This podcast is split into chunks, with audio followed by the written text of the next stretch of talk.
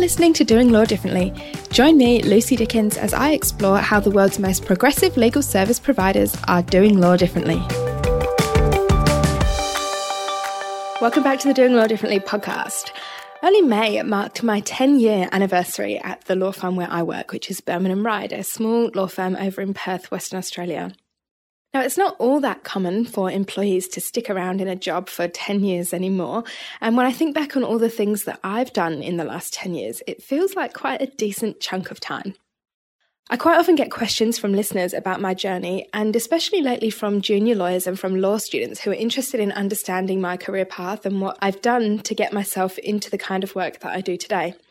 So I thought I'd spend this episode sharing some reflections from my 10 years of doing law differently. I don't often talk about what it is I do on the podcast, so let me give you a little bit of an introduction. Today, I wear a lot of hats. I like life that way because I find it far more interesting. So, I am a lawyer, I'm a legal practitioner, I'm a senior associate at Birman and Ride, the small law firm here in Perth.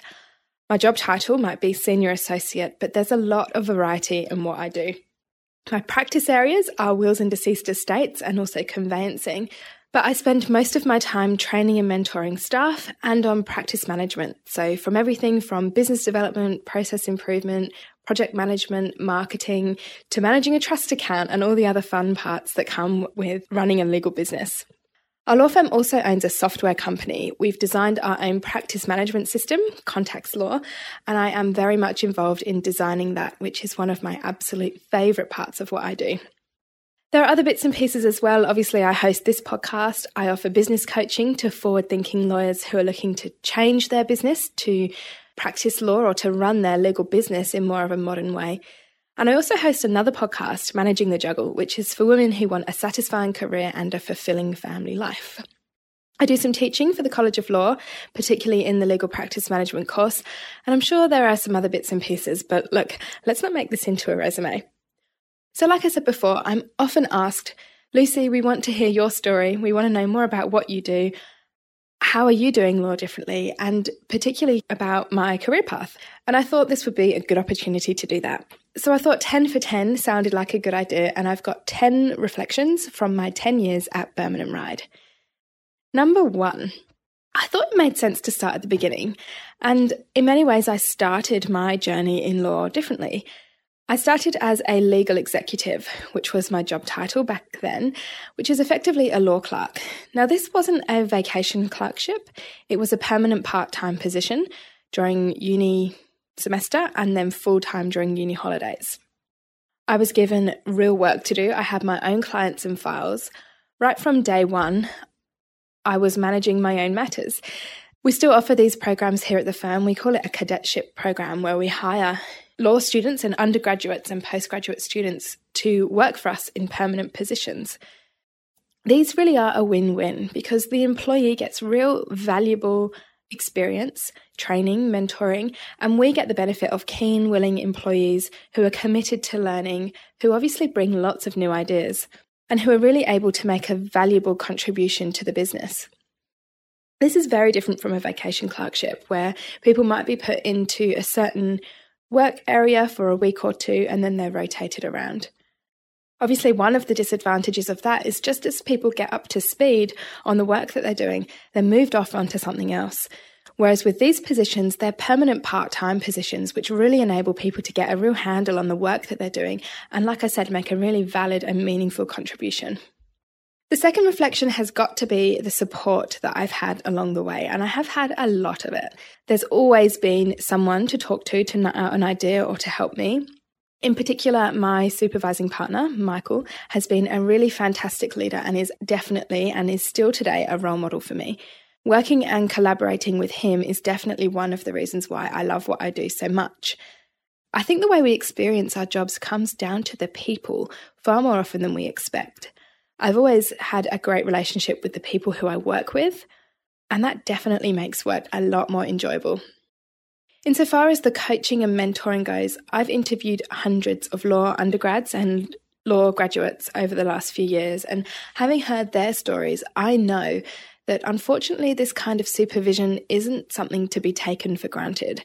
More often than not, I hear stories about juniors being absolutely thrown in the deep end and sent to sink or swim, basically, and given very, very little coaching, mentoring, or training from the people who are supposed to be supervising them. Not only does that have risk management written all over it, it's just not a good way to manage an employment relationship. The third reflection is around developing Context Law. That's the practice management software that I mentioned before. Gemma Nugent asked me about the tools that I've introduced to enhance business processes, and it started for me with system design and process improvement. When I think back on the last 10 years, one of the defining moments in my career happened in probably about 2011 when I first started dabbling in process improvement. We created a conveyancing product with a flat rate and fixed pricing structure. It was the first of its kind in WA, and we were overwhelmed with new business. Now, this was great for the business, but maybe not so much for me, as I was at that time the only member of the practice area, and I was in this cadetship, remember, so I was working part time while studying. I started to feel really frustrated because I was doing work that I didn't love, it was stressful, it kept me awake at night. But instead of throwing in the towel, which I'll admit I did think about doing, instead I asked, how can the computer do this for me? And this really began my journey with the development of our practice management software. I began to work really closely with our software developer to help me develop workflow technology. I remember mapping out the workflow for these matters on a file note. And it wasn't something that anybody had asked me to do. It was just that I wasn't enjoying the work and I wanted to find a different way of achieving the outcomes that our clients were engaging us to achieve. So, this was really the start of my interest in process improvement, technology, and business management. And I guess in many ways, the start of my Doing Law Differently journey. And it's continued on ever since. I definitely believe that there's a process behind everything, and every work I do or my team does has some sort of workflow or process of some kind, whether it be that conveyancing process that I just spoke about, checking whether we hold a will in safe custody, hiring a new employee, requesting and paying money from trust, or even the process to analyse a legal issue or deliver a legal service. All of the processes that we complete on a routine basis have been mapped and have been codified in some way. And I know this work sounds terrifying or perhaps terrifyingly boring to some, but it really is work that I love. Number four, babies at work. This has got to be a highlight for me. I had my first child, Lily, in 2016, and I very, very quickly found myself wanting to return to work. I took Lily into the office to say hello to everyone and check in. And I found that I just kept going back with Lily in tow. And she ended up coming in to work with me until she was about 11 months old. Now, look, this was a win win. It meant that I could breastfeed, I could be with Lily, but I could also still be at work, which is really one of my happy places. I felt accepted and supported as a whole person, and I knew that my bosses wanted to help me make my personal life work for me just as much as I wanted to help make the business work for them. No one batted an eyelid as Lily sat in her high chair at the lunch table and tried her very first taste of all sorts of food, I even took her to the OUTMA conference, the OUTMA summit, when she was five months old over in Melbourne. And I had no idea how that would go down, but I had so much support and interest from most of the people there. And I think I probably met far more people than I would otherwise because everybody wanted to see this baby. So the babies at work experience was really a highlight, has been a highlight of my career. I don't so much necessarily remember the work I was doing at that time, but I do remember how I felt. And yes, exhausted is probably on the list of emotions, but supported is up there too, more than perhaps some of the others. So when I fell pregnant a second time, it was quite obvious to me that I would just do the same thing again. It was different second time around. I did take a few months off before I went back to work, but I didn't experience any of the pressure of returning to work that so many struggle with because it is a real challenge. Number five, the next reflection is about outside skills. So it was about the time that I had Lily that I also started to really realize the value of developing skills and hobbies outside of work and how unintentionally they would bring so much benefit to the work that I do. Not long after Lily was born, I started to write a blog about working motherhood. partly as a hobby, but more so because I was craving community and I was trying to find the people out there who were like me, who had children, but who also had a career and who were quite happy with both of those aspects of their lives. In doing that, I taught myself some really basic web design skills. I learned about SEO, I learned about content marketing and other forms of marketing. And when I returned to work, I decided that the firm needed new websites.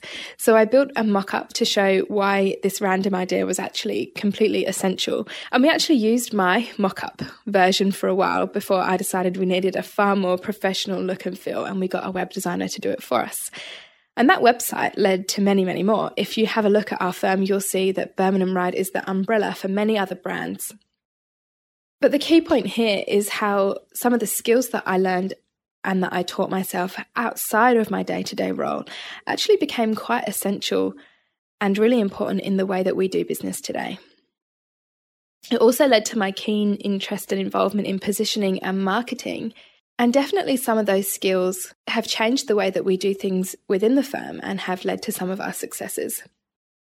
The next reflection is related to those interests, but it's more about white space, taking time off from the day to day. I took three months off work after my son was born, my second child, and that's the longest time that I've not worked. Yes, I had a baby, so I was quite busy, but I also went about upskilling and trying to learn some really different skills to the kind of skills I was using day to day. So I went to meetups and events that I never managed to fit in while I was working. I did some online courses like IDEO's Design Thinking. I went to events that would never have even crossed my radar before, like DDD Perth. I read and read and read and listened to hundreds of podcast episodes, and I went and met with other professionals for coffee, all sorts of things to keep me thinking, but to try and broaden my horizons a little bit. So I learned a lot, and by the time I went back to work, I returned with about four pages of business development ideas for our business. And my return to work meeting actually involved sitting down with Michael, talking to him about all these ideas I'd had for how we could change our business or where we needed to improve certain processes or how about this new product or service idea. None of that would have happened if I hadn't have had that time out from the daily grind. And having that time out, whether to have a baby or otherwise, more likely otherwise, is so, so important. Have you got your hands on my new ebook? It's filled with 80 short, sharp, and practical tips to help you firm your foundations, sort your strategy, and optimize your operations so that you can modernize your law firm. Get your copy at lucydickens.com.au forward slash ebook. Today is another good example of that. Today is a day off for me. I've been with my now one year old and four year old doing really fun stuff like grocery shopping and playing at the park and in the garden. But I've also been listening to an audiobook in the background. And somewhere along the lines, I had an idea for a new product at our firm. It is an idea that I've had before, and I'm pretty sure is scribbled on a file note somewhere. But all of a sudden, I can picture it, and I am convinced that we need to action it. So I will probably spend tonight mapping this idea out so I can go and share it with everyone tomorrow and get started on building the MVP. But the point is that these ideas don't always happen when we're focused on what's in front of us, and it's really, really important to have that time away to let the ideas flow. Number seven, an encouragement of strengths. I'm very much at peace with the fact that I am not good at everything. I'm not a litigation lawyer, and the thought of standing in a courtroom makes me very, very nervous. That's definitely not the type of career in law that I ever saw myself having. So I'm very grateful that at Birman and Ride, I've always been encouraged to work to my strengths. Now, look, there's been the appropriate amount of pushing me outside of my comfort zone, but in the most part, I've been encouraged to work out what I'm good at and what I enjoy and do more of that. And that's definitely an approach that I try to take with the staff that I manage. I'm very intentional about talking to them about their goals, talking to them about where they see their career headed, the type of work that they like to do, working out how we can structure their roles to give them more of the kinds of things that they're interested in and the kinds of things that they're good at. Reflection number eight is that it's always a journey. Sarah Bass asked me how I knew which direction to head, who helped me, and how I kept my energy going.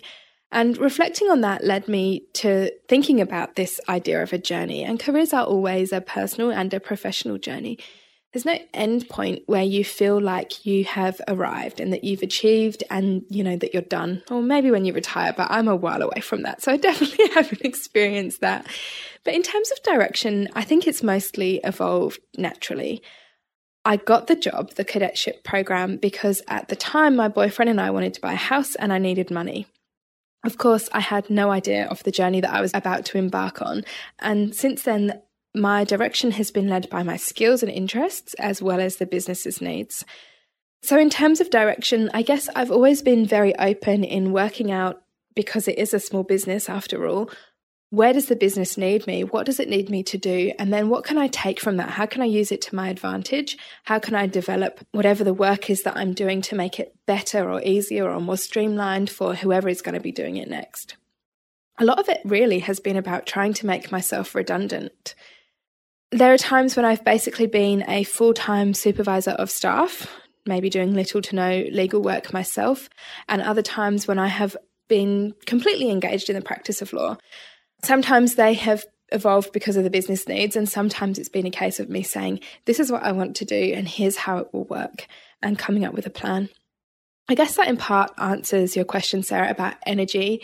If I've started to feel bored or like I'm not getting enough variety or if I'm not challenged enough or if I'm not learning new skills, I ask myself what I can do to change that and fix that. I'm a very introspective person, so I'm asking myself these kinds of questions all the time. Maybe too much. Number nine, Melanie Eleonora asked me how my approach to navigating obstacles has changed as the years have progressed. She says personal and emotional obstacles, professional ones, and the obstacles we have in our heads. How has your internal dialogue changed? I think the answer to this is about confidence. I know from training many law grads over the years that confidence is something that we really have to nurture. And I'd say that my approach to navigating all those different obstacles has changed as I've become more confident in my own abilities definitely having a much better understanding of the gravity of certain issues. So, smaller things that might have kept me awake at night in the past don't do so much now. But I also know myself and my own priorities better. And that's always important when weighing up different decisions and different approaches. The other part to that is that I've built a network of trusted friends whose opinions I can ask for. And this is really, really important Michael, who I mentioned before, is one of them, and he's someone who I go to for advice on personal and professional issues. Having those people in our corner who we trust and can help us navigate those obstacles, especially people who we know have our best interests at heart, is really, really important. So, in terms of navigating obstacles, I think having a better understanding of who I am as a person, what's important to me, as well as building that network of people who I can go to for support and who I can rely on. I feel like this is getting way deeper than I ever intended when I set out to share these 10 points. So let's kind of shift pace a bit and go with the last one, number 10, which is this podcast and the Doing Law Differently journey. It seems appropriate to recognize this podcast in my reflections. It really marked a point in my career where I realized that I had quite a unique view on the business and the practice of law and quite a different approach as well as a lot of experience that a lot of people wanted to hear about. I was being asked more and more and more, how are you doing that and why are you doing that? And I made a commitment to really immerse myself in the broader profession, not just within the walls of this firm. But of course, nothing really exists in a silo. And so stepping out of the firm's brand and building my own hasn't only been positive for me, but for the firm too, in many, many ways. I'm now able to share a lot of the practical skills that I've developed from legal business myself. And at the same time, all of the things and the conversations and the ideas and the people who I meet through the podcast and the coaching that I do, I can bring that back into the firm as well. So, there are my 10 reflections. Where it all began as a legal executive, the support and the mentoring, my law tech journey with Contacts Law, taking my babies to work, the importance of really nurturing those skills and interests outside of what we do day to day. And as well as that, the need for white space, blank space, time off to just reset and let our subconscious mind process some of the ideas we have and some of the things that we do. The focus on strengths in our way of working, the fact that we are forever on a journey of personal and professional development, self confidence, and of course, this podcast and doing law differently. I'm sure there are other points that I haven't mentioned here, but these were the 10 that kind of came to mind first for me, as well as towards the end there answering some of the questions that you had for me. I'd love to hear some of your career reflections. Whether they're 10 years in one place or you're just getting started on your journey in law, I challenge you to think of three points in your career that have been pivotal moments for you and think about why they were and what it was that you learnt. That's all for now. I would love to hear your thoughts on this episode, as well as your reflections on your career. And as always, if you found it valuable, I'd love it if you could leave a review on Apple Podcasts. It really helps other people find out about the show and makes all my talking into a microphone feel like it's worthwhile. So it was a slightly different episode for today, but next week I will be back with another interview. I've spoken to Rachel Hempling of The Separation Place. And she shares some really practical behind the scenes kind of peeks into what she does at the separation place as a mediator, but also as the creator of some excellent online courses. So I'm looking forward to sharing that with you next week. Thanks again for tuning in to Doing Law Differently. If you enjoyed the episode, I'd love you to share it with someone else who you think will love it too. You can find all our past episodes at doinglawdifferently.com.au.